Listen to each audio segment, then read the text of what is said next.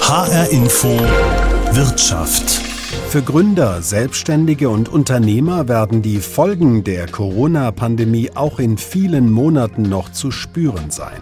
Sie müssen sich etwas einfallen lassen, wie sie das hier und jetzt überstehen und wie sie sich für die Zukunft aufstellen wollen. Klassische Fragen wären, wie krisenfest ist mein Geschäftsmodell? Muss ich mich verändern und wie könnte mein Geschäft nach Corona aussehen? Einer meiner Gesprächspartner sagt, es wird nie wieder so sein wie früher. Die Zeiten haben sich geändert und ich darf dem Alten nicht nachtrauern, weil wenn ich das tue, dann verwehre ich mir auch die Schritte, die mich aus der Krise führen. Schritte aus der Krise, Wege zu neuen Geschäftsmodellen. Es gibt Menschen, die beraten und begleiten Unternehmer dabei, helfen ihnen, sich zu verändern. Ich habe ein Gründerzentrum in Frankfurt besucht und wollte wissen, welche Fragen haben Selbstständige aktuell. Ich habe mit einem Zukunftsforscher über die Widerstandskraft gesprochen, die Unternehmen jetzt in der Krise so dringend brauchen und einen Digitalstrategen gefragt, ob es für den kleinen Einzelhändler im Internetdschungel überhaupt möglich ist, seine Kunden zielgenau zu finden. H-Info Wirtschaft mit Alexander Schmidt. Ganz im Frankfurter Osten in Fechenheim, umgeben von ehemaligen Backsteingebäuden und Industrieanlagen, ist das Gründerzentrum Kompass zu Hause. Die 15 Mitarbeiter beraten Menschen auf dem Weg in die Selbstständigkeit, begleiten sie in den ersten Jahren und helfen auch jetzt in der Krise. Die Folgen der Pandemie sind für die Geschäftsführerin Ellen Bommersheim in den Treffen, den Online-Konferenzen und Telefonaten allgegenwärtig. Kaum ein Selbstständiger, kaum eine Gründerin, der sie nicht zusetze, sagt sie, außer den wenigen Profiteuren, die mit Digitalisierung zu tun hätten. Wie erlebt sie ihre Gesprächspartner? Welchen Eindruck machen sie? Einige sehr verzweifelt, weil viele kommen leider zu spät zu uns. Da sind oft Rücklagen schon aufgebraucht worden, denn sehr viele Selbstständige sind an ihre Ersparnisse gegangen, haben ihre Altersvorsorge aufgelöst. Das ist natürlich sehr dramatisch. Und sehr viele sind auch einfach sehr verzweifelt, weil die Hilfen noch nicht gekommen sind oder zu spät. Oder auch einfach die Sorge da ist, die Hilfen wieder zurückzahlen zu müssen, weil hier einfach viel zu wenig Information geflossen ist, welche Hilfen ist wirklich sinnvoll, was steht mir überhaupt zu, ähm, muss ich das zurückzahlen. Da sind so viele Unsicherheiten einfach zu spüren und deswegen sind wir hier einfach eine sehr willkommene Anlaufstelle, um einfach mal, dass die Leute durchatmen können und sagen, wir schauen uns einfach die Situation ganz, ganz, ganz genau an. Wie sehr sind die ähm, finanziell bedroht? Die Gründer und Gründerinnen haben natürlich jetzt die Herausforderung, eine Finanzierung zu erhalten, weil das war ja schon vor Corona, haben es nicht alle Gründer und Gründerinnen einfach gehabt, eine Finanzierung zu finden. Und durch Corona sind insbesondere die Banken noch, noch, noch restriktiver geworden. Aber Gründer haben natürlich jetzt große Sorgen, wie sollen sie eine Finanzierung zu bekommen, wo gibt es günstige Räume, wo finden sie vielleicht strategische Partnerschaften. Das sind alles Dinge, die jetzt einfach anstehen. Und Selbstständige haben natürlich die große Herausforderung, die Liquiditätsreserven. Und man merkt einfach immer wieder, was wir predigen, Cash ist King. Also Liquiditätsreserven schaffen. Und das nimmt immer mehr auch jetzt in unserer Gründungsberatung einen Stellenwert an, zu sagen, ihr müsst euch Liquiditätsreserven schaffen. Denn in der Krise sieht man, wie wichtig es ist, Cash zu haben. Rechnen Sie damit, dass von den kleinen Selbstständigen gerade viele derzeit vom Markt verschwinden oder bietet diese extreme Situation jetzt auch die Chance zur Gründung? Es bietet die Chance, sich neu zu definieren, auf alle Fälle. Aber auch nur, wenn man bereit ist, sich sehr genau anzuschauen, was hat einfach schon vorher funktioniert und was hat nicht funktioniert. Denn Corona ist wie ein Brennglas. Es verstärkt die Probleme und es verstärkt aber auch die Chancen. Das heißt, wir sehen hier in der täglichen Analyse von Selbstständigen, die zu uns kommen und sagen, wir wissen nicht mehr weiter, dass einfach vorher oft schon Probleme da waren, dass eigentlich nie genau analysiert worden war, ist denn mein Angebot, mein Service, den ich noch biete, ist er angenommen worden, wird er angenommen, was macht die Konkurrenz, der Wettbewerb, habe ich eigentlich mal eine wirkliche Kosten-Nutzen-Analyse gemacht und auch mal so eine strategische Planung. Und oft wurde einfach nur tagtäglich von dem Hand in den Mund gelebt. Und das sieht man einfach in der Krise, funktioniert das nicht mehr. Sie haben schon gesagt, bei vielen Selbstständigen sind die finanziellen Reserven aufgebraucht oder fast aufgebraucht. Wie finanzieren die sich klassischerweise bei der Unternehmensgründung und in den ersten Jahren danach? Ist es vor allem das Ersparte, sind es Kredite? Wie läuft das? Oft wird gegründet aus Erspartem heraus oder aus Hilfen, also beziehungsweise wir haben ja hier zum Beispiel in Frankfurt den Frankfurter Gründerfonds. Das ist eine wunderbare Initiative der Stadt Frankfurt. Das ist ein Garantiefonds. Da gibt es bis 50.000 Euro ohne klassischen Banksicherheiten. Und es gibt aber auch vom Land und vom Bund genügend öffentliche Programme, auch ohne große Rücklagen, die banküblichen Sicherheiten, das Häuschen im Grün zu haben und zu gründen. Sie haben ja angesprochen, städtische Förderung, es gibt vom Land Förderung, deutschlandweite Fördertöpfe, es gibt von der EU Förderung. Was läuft Ihres Erachtens jetzt gerade in der Krise gut und wo hapert es? Was sehr gut läuft in der Krise, und da muss man der Land Hessen ein wirkliches Kompliment machen, ist ein Kredit, ein Darlehensprogramm Mikroliquidität. Hier hat das Land sehr schnell überlegt, was ist eigentlich das Hauptproblem gerade von Kleinstbetrieben? Die Liquidität. Was ich eben sagte, Cash ist King. Und hier bis 35.000 Euro sehr unkompliziert. Und jetzt kommt es, der Antrag läuft nicht über die Steuerberater oder Wirtschaftsprüfer, sondern die Anträge laufen zum Beispiel über uns oder über die Wirtschaftsförderung. Und hier kann auch nochmal und über die Kammern sehr gut Beratung nochmal miteinander verknüpft werden, weil Organisationen wie zum Beispiel wir als Wirtschaftsförderungseinrichtung können auch gleichzeitig nochmal schauen, wo gibt es vielleicht nochmal städtische Mittel, Programme, Projekte, die miteinander verknüpft werden, um wirklich ganz genau, passgenau und lokal zugeschnittene Hilfen zu bieten. Gut läuft die Kreditaussetzung, die Stundung über die Hausbanken. Und das ist eine Katastrophe. Wir erleben immer wieder verzweifelnde Unternehmen, die versuchen, eine Stundung bei ihrer Hausbank zu bekommen über die. Es ist nicht möglich. Die Banken reagieren oft gar nicht. Es dauert Monate und es ist eine wirkliche Katastrophe, wie sich viele Banken hier, sie machen nicht den Weg frei. Im Gegenteil, sie legen den Unternehmen Steine in den Weg. Sie konzentrieren sich ja hier bei Kompass auf die Gründung, aber auch auf die Begleitung der Selbstständigen. Haben Sie Ihren Fokus bzw. Ihre Angebote durch Corona verändert? Wir haben noch mal sehr verstärkt jetzt aufgenommen, wie wichtig Liquiditätsreserven sind, auch wenn wir das immer in unseren wir haben ja eigene Kalkulationspläne entwickelt, eigene Kalkulationstools, branchenspezifische. Und da spielte die Rücklagenbildung immer eine große Rolle. Wir haben das nochmal sehr fokussiert, wie wichtig es ist, auch für die Altersvorsorge Rückstellungen zu bilden. Jetzt noch mehr, weil wir erlebt haben, dass sehr viele Selbstständige genau an diese Reserven gegangen sind und wir haben neue Programme jetzt aufgenommen, welche Chancen für Gründung auch jetzt die Corona-Krise bietet. Und das ist ja auch spannend zu sehen. Welche Trends verstärken sich durch Corona? Wo gibt es neue Geschäftsmodelle? Wie muss man vielleicht neue Kooperationen denken, strategisch sich neu positionieren? Und da gibt es auch eine ganze Menge Möglichkeiten, sich jetzt selbstständig zu machen. Was wären Beispiele dafür, was jetzt besonders gut wäre? Also zum Beispiel Unternehmen zu beraten, wie sie hybride Modelle, Einzelhandel, wie sie hybride Modelle besser umsetzen können. Auch äh, zu beraten, internationale Lieferketten zu optimieren. Auch das ganze Thema Nachhaltigkeit ist ja jetzt noch mal mehr in den Fokus geraten und auch jetzt einfach was bedeuten lokale Wertschöpfungskette? Was heißt das? Und auch gleichzeitig, wie hat sich das Konsumentenverhalten verändert? Auch da gibt es ganz neue Marketingmöglichkeiten. Für die ganze Kreativwirtschaft gibt es enorm viel und auch für die Kulturwirtschaft.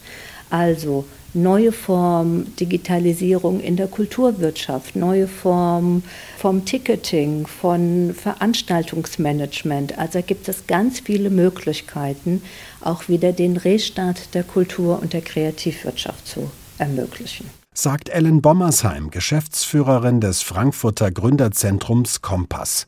Die Krise als Chance begreifen, das Geschäftsmodell überprüfen, Reserven anlegen sind nur einige Ideen, die sie Selbstständigen und Gründern mit auf den Weg gibt. Vor allem lohnt sich der Blick von außen. Und genau das bietet Andreas Steinle. Er ist Gründer und Geschäftsführer der Zukunftsinstitut Workshop GmbH, der Beratungstochter des Frankfurter Zukunftsinstituts. In der Krise, aber auch darüber hinaus geht es für Selbstständige und Firmeninhaber vor allem darum, sich den äußeren Umständen anzupassen, mit ihnen klarzukommen, eine gewisse Widerstandskraft aufzubauen. Das in etwa ist mit Resilienz gemeint, ein Modewort aktuell aktuell in der Beratungsbranche. Ich wollte von Andreas Steinle wissen, ob diese Fähigkeit nur einigen Selbstständigen gegeben ist oder sie quasi jeder lernen kann. Man kann es definitiv lernen, aber man braucht dafür eine Krisenerfahrung. Also Resilienz ist nichts, was wir theoretisch lernen können. Wir brauchen dafür die praktische Erfahrung einer schwierigen Situation, die wir gemeistert haben. Und je mehr schwierige Situationen wir gemeistert haben, desto größer wird dann natürlich auch die Resilienz. Und sehr erfolgreiche Unternehmer werden immer auch mit Dingen gescheitert sein. Ähm, in den USA ist es ja auch ganz üblich, das öffentlich zu äußern. In Deutschland haben wir immer so ein kleines Problem damit, dass es gleich ein Versagen darstellt aber wir lernen daraus und werden dadurch stärker. Man sollte natürlich nicht in der Weise scheitern, dass es äh, gleich die totale Existenz kostet. Das wäre dann ein Schritt zu weit. Aber Fehler zu machen, die wir ein Stück weit begrenzen können und daraus lernen, ist etwas sehr Positives. Wenn jetzt ein Restaurantbetreiber oder Besitzer zu Ihnen käme und sagen würde, ich möchte mit meinem Betrieb, der seit Monaten zu ist, resilient werden, was würden Sie da antworten oder wie würden Sie da vorgehen? Ich würde in die Resilienzforschung blicken, die uns auch tatsächlich ein paar Hinweise gibt, was man machen kann. Und das sind zwei Dinge. Also zum einen hilft es, sich an frühere Krisen zu erinnern, die man gemeistert hat. Also wenn ich weiß, ich war schon mal auch in einer anderen Situation, die war eigentlich fast noch hoffnungsloser und ich habe es geschafft, dann weiß ich, dass ich Stärken und Fähigkeiten in mir trage, um auch die jetzige Krise zu meistern. Also das ist das eine. Und das zweite ist radikale Akzeptanz. Gerade jetzt fragen sich ja viele, wann wird es denn wieder so wie, wie früher? Wann kehren wir wieder zu den Zeiten zurück, als es dieses verdammte Virus noch nicht gab? Und die Antwort ist nie. Also es wird nie wieder so sein wie früher. Und genau das ist diese radikale Akzeptanz, sich damit anzufreunden und realistisch damit umzugehen, die Zeiten haben sich geändert und ich darf dem Alten nicht nachtrauern, weil wenn ich das tue, dann verwehre ich mir auch die Schritte, die mich aus der Krise führen. Ich brauche sozusagen den Abschluss mit der Vergangenheit, um dann auch das Neue entstehen zu lassen. Zu Ihnen kommen ja Menschen, die wollen sozusagen fit für die Zukunft werden. Was fehlt den meisten? Den meisten fehlt ein Blick von außen. Und wir sind gezwungenermaßen alle betriebsblind. Also wenn ich mich in der Welt der Koffer bewege, weil ich Koffer verkaufe, dann habe ich nicht unbedingt den Blick, was sich in der Kosmetikindustrie tut oder in der Automobilindustrie. Meine Welt ist die Welt der Koffer. Und dafür ist es so notwendig, sich Leute von außen reinzuholen, um von außen auf das Geschäft zu blicken. Ich kann natürlich, und das sollte ich als guter Unternehmer, gute Unternehmerin natürlich auch immer machen, links und rechts schauen mit Menschen sprechen, mit denen ich sonst nicht spreche. Neugierig sein, Dinge ausprobieren. Es gibt einen wunderbaren Management-Autor namens Jim Collins, der hat dafür den Begriff der produktiven Paranoia geprägt. Also die Angst, was zu verpassen.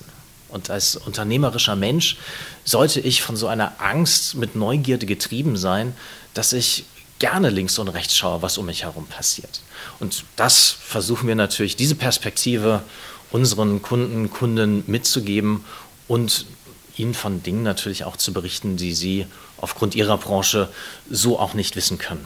Niemand weiß ja, was in ein paar Jahren sein wird. Das haben wir durch Corona auch schmerzlich gelernt. Sie arbeiten dennoch ja mit Grundannahmen über die Zukunft. Welche sind das? Eine Grundannahme ist, die Welt wird unvorhersagbarer, sie wird unsicherer, weil wir in einer globaleren, komplexeren Welt leben, wo Branchengrenzen verschwimmen, wo ein neuer Technologieanbieter sehr schnell kommen kann und mein Geschäft zerstört. Das heißt, ich muss mit einer unsicheren Welt umgehen können. Das bedeutet für mich dann als Unternehmer, als Unternehmerin, dass ich natürlich ein besseres Risikomanagement betreiben sollte. Also dafür ist Liquidität ganz notwendig. Also nicht nur ein bisschen Reserven zu haben, sondern lieber drei Sicherheitsnetze und gucken, dass auf jeden Fall immer diese Liquidität da ist. Das ist das eine. Das andere ist im Sinne des Risikomanagements nicht nur auf ein Pferd zu setzen, sondern vielleicht in, in zwei Bereichen unterwegs zu sein. Also nicht nur Gastronomie, sondern auch noch Catering oder vielleicht auch noch den Lieferservice. Das lehrt ja gerade die Erfahrung, wenn ich zu eng in einem Bereich nur tätig bin, kann es mich sehr schnell Kopf und Kragen kosten.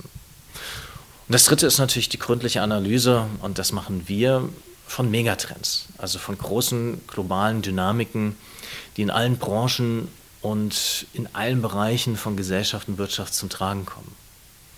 Eine ganz wichtige Entwicklung ist hier der Megatrend Neoökologie, also die ökologische Transformation von Wirtschaft und Gesellschaft, einfach aus der Notwendigkeit heraus, dass die Erderwärmung weitergeht, wir mit ökologischen Krisen in Zukunft mehr zu tun haben werden und alle Geschäftsmodelle, die nicht nachhaltig ausgerichtet sind, seitens von Investoren und Kunden nicht mehr angenommen werden. Gibt es Grundregeln, die ich als Selbstständiger beachten kann, damit mein Geschäftsmodell mit solchen Krisen, die Sie beschrieben haben, umgehen kann? Ganz wichtig ist äh, fanatische Disziplin, also sich auch nicht von einem Sturm von seinem Weg abbringen lassen. Und das ist momentan ja gerade ein Problem. Viele verfallen in so eine Art Schockstarre und sagen sich, die Bedingungen sind ungünstig, also warte ich mal ab, bis die Bedingungen günstiger werden. Weil manchmal dauert ein Sturm einfach viel länger als geplant. Und wenn ich mit dem Sturmsegel trotzdem aufbreche, dann habe ich aber im Vergleich zum Wettbewerb ein paar Meilen gut gemacht. Und um diesen Vorsprung geht es natürlich immer in der Wirtschaft. Also zu gucken, wie ich auch unter widrigen Umständen weitergehen kann. Jetzt ist, wenn ich mein Geschäft nicht betreiben kann, aber eine großartige Phase des Lernens. Ich kann lernen, was Social Media bedeutet. Ich kann auf YouTube 10.000 Kurse belegen, for free, kostenlos, wenn ich möchte. Also das sollte man natürlich gut nutzen. Und das Dritte ist empirische Kreativität. Also zu experimentieren und seine Experimente zu messen und zu gucken, ob sie erfolgreich sind oder nicht. Also mit Annahmen nach draußen gehen, wie zum Beispiel die Annahme, wenn ich jetzt versuche, über einen digitalen Kanal Kunden zu erreichen, wie erfolgreich bin ich damit? Ich probiere es über Instagram, über Facebook, ich probiere es über noch eine Plattform und ich habe nur mal wenige Ressourcen, also muss ich gut damit haushalten. Also mache ich ein Experiment. Welcher dieser drei Kanäle bringt mir am meisten? Das teste ich eine Woche und wenn ich dann herausgefunden habe, was für mich Sinn macht, dann investiere ich mehr Ressourcen, mehr Zeit, vielleicht auch Geld in diesen Kanal, um die Kunden darüber zu erreichen. Sagt Andreas Steinle, Gründer und Geschäftsführer der Zukunftsinstitut Workshop GmbH. Es wird nie wieder wie früher. Gefragt sind gutes Risikomanagement, lebenslanges Lernen und vor allem Ausprobieren. Sie H-Info Wirtschaft. Fit für die Zukunft der nächsten Krise widerstehen, ist unser Thema. Zwei Fragen beim Ausprobieren neuer Geschäftsideen, wir haben es gerade gehört, sind, wie erfolgreich bin ich mit meinem digitalen Kanal und wie erreiche ich meine Kunden? Das sind Fragen, mit denen sich Jens Puchert beschäftigt. Er ist Digitalstratege und Geschäftsführer von Multivisio, ebenfalls im Frankfurter Osten. Wie passgenau kann er für Unternehmen oder selbstständige Zielgruppen überhaupt finden? Ja, also wir machen das immer so, dass wir Workshops mit den Kunden machen. Es dreht sich immer um die Zielgruppe. Also wen möchte ich erreichen oder wer interessiert sich für mein Thema, für mein Produkt? Und in dessen Brille müssen wir uns quasi hineinversetzen, aus dessen Brille müssen wir schauen und überlegen, wo fangen denn diese Leute an zu suchen. Also der erste Reflex natürlich immer erstmal Google, äh, dass ich dort nachschaue. Und da kann ich natürlich schon auch zielgenau Werbung betreiben. Also wir können dort entsprechend äh, AdWords quasi setzen, die dann auch äh, zielgenau treffen. Wir messen dann auch durch, was dann passiert, wenn jemand da draufklickt, ähm, jemand auf die Webseite kommt, äh, verschwindet jemand gleich wieder ähm, oder kauft jemand etwas oder stellt eine Anfrage und dementsprechend kann man auch seine Wörter, die man bei Google dann quasi besetzt, aussteuern. Und das lässt sich auch in anderen Plattformen aussteuern. Targeting nennt man das. Kann also über die großen Plattformen Facebook, Instagram etc. sehr genau meine Zielgruppen segmentieren. Und wenn ich dort Geld ausgebe, Mediabudget, dann kann ich das sehr zielgenau einsetzen und muss nicht mit der Gießkanne arbeiten, wie ich das vielleicht in den klassischen Medien gemacht habe. Wenn ich jetzt Zielgruppen gefunden habe, wie einfach bzw. kompliziert ist es, die dann gezielt anzusprechen? Ja, es ist eigentlich der gesunde Menschenverstand. Also wenn ich jemanden ansprechen möchte, dann über die Inhalte. Also jetzt nur über das tolle Bild oder das bombastische Preisangebot, das ist zu, zu kurz gegriffen. Also die Leute suchen ja eigentlich nach Lösungen, wenn sie unterwegs sind im Internet und sie sind mit einem Klick wieder weg. Das heißt, ich muss schon genau ihre Thematik kennen. Mit was kann ich jemandem denn helfen, abgreifen quasi? Und mit diesen Argumenten muss ich den Kunden schon bei der Werbung abholen und muss ihn dann auch auf meiner Webseite und in meinem Online-Shop entsprechend noch ja, anreichern. Ich muss Kompetenz zeigen und dann gelingt es mir auch, ihn zu binden, dass ich zum Beispiel sage, trag dich doch in, meiner, in meinem Newsletter äh, ein oder mir ein Like quasi auf, auf Instagram oder Facebook. Und so bleibe ich dann auch in Verbindung, weil der Kunde eine gewisse Kompetenz von mir erfahren hat und dann auch sieht, nehmen wir mal an, ein Nähmaschinenverkäufer, der jetzt nicht nur die billigsten äh, Maschinen mehr anbietet, sondern da drumherum auch noch mir Sachen erklärt, was sind die Unterschiede, was sind die besonderen äh, Dinge, der mir dann auch bei Zubehörsachen hilft oder äh, also in diesen Nischenthemen, der einfach Kompetenz zeigt. Ich glaube, Content ist es, so nennt man das dann quasi in unserer Branche, Content ist das große Thema. Inhalte, ich muss dafür stehen, was ich vorhin meinte, mit, ich muss dafür brennen, dass die Leute es mir auch glauben, was ich erzähle und dass ich da nicht nur Hochglanzwerbung mache, sondern dass ich dafür stehe. Und dann äh, erinnern sich auch Leute gern zu mir oder tragen sich ein Newsletter ein, die kann ich dann wieder ansprechen mit einem neuen Angebot oder einer neuen Idee und so kann ich entsprechend mein, meine Zielgruppe dann auch länger halten und mit denen dann auch letztendlich Geld verdienen. Bleiben wir bei dem Einzelhändlerbeispiel, der jetzt Kleider, Schuhe oder Bücher verkauft. Wie gehen Sie da vor, wenn dieser Einzelhändler zu Ihnen kommt und sagt, ich will im Internet mehr machen, ich will digitaler werden, ich muss mich jetzt auch wegen dieser Krise digitaler aufstellen? Ja, wir haben tatsächlich gerade auch ein Programm gestartet Anfang des Jahres hier im Rhein-Main-Gebiet, dass wir Einzelhändler unterstützen wollen. Wir haben da extra so eine kleine Unit hier aufgebaut und haben so ein Paket entwickelt, wo jemand zu einem relativ günstigen Preis, wird auch noch gefördert äh, vom Wirtschaftsministerium, eigentlich einen Online-Kanal aufbauen kann. Ich meine schon, dass aufgrund der Pandemie sich das Nutzerverhalten geändert hat. Also früher war beim Handel das Thema Lage, Lage, Lage das Wichtigste. Ich muss halt da sein, wo die Leute langlaufen. Was ist aber jetzt, wenn die Leute verstärkt gar nicht mehr in die Stadt kommen, weil sie nämlich im Homeoffice sitzen? Vielleicht sogar weiter aufs Land ziehen, weil es dort äh, günstiger ist, das Eigenheim zu beziehen und aufgrund der äh, Homeoffice-Thematik sie eben auch die Infrastruktur haben. Dann kommt keiner mehr bei mir vorbei. Also brauche ich meiner Meinung nach auch unbedingt einen weiteren Kanal als Einzelhändler, um da noch äh, zu bestehen. Und dann muss ich aber schauen, wie kann ich dann in diesem riesen Haifischbecken, wo ein, ein riesen Wal drin liegt wie Amazon, äh, der das Wasser schon verdrängt, wie kann ich da überleben? Und da sind natürlich Preiskämpfe äh, immer die Angst der, der, der, Händler, womit ich mir aber durchaus auch den einen oder anderen Kunden mal äh, angeln kann. Aber ich denke, es geht um das Thema Beratung. Ich muss, muss meine Kompetenz wieder ausspielen. Für was stehe ich denn als Händler?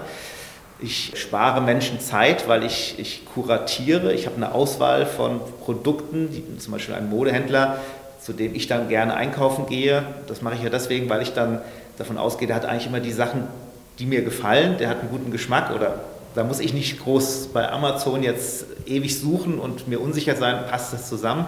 Ich gehe dorthin und der kuratiert mir Dinge.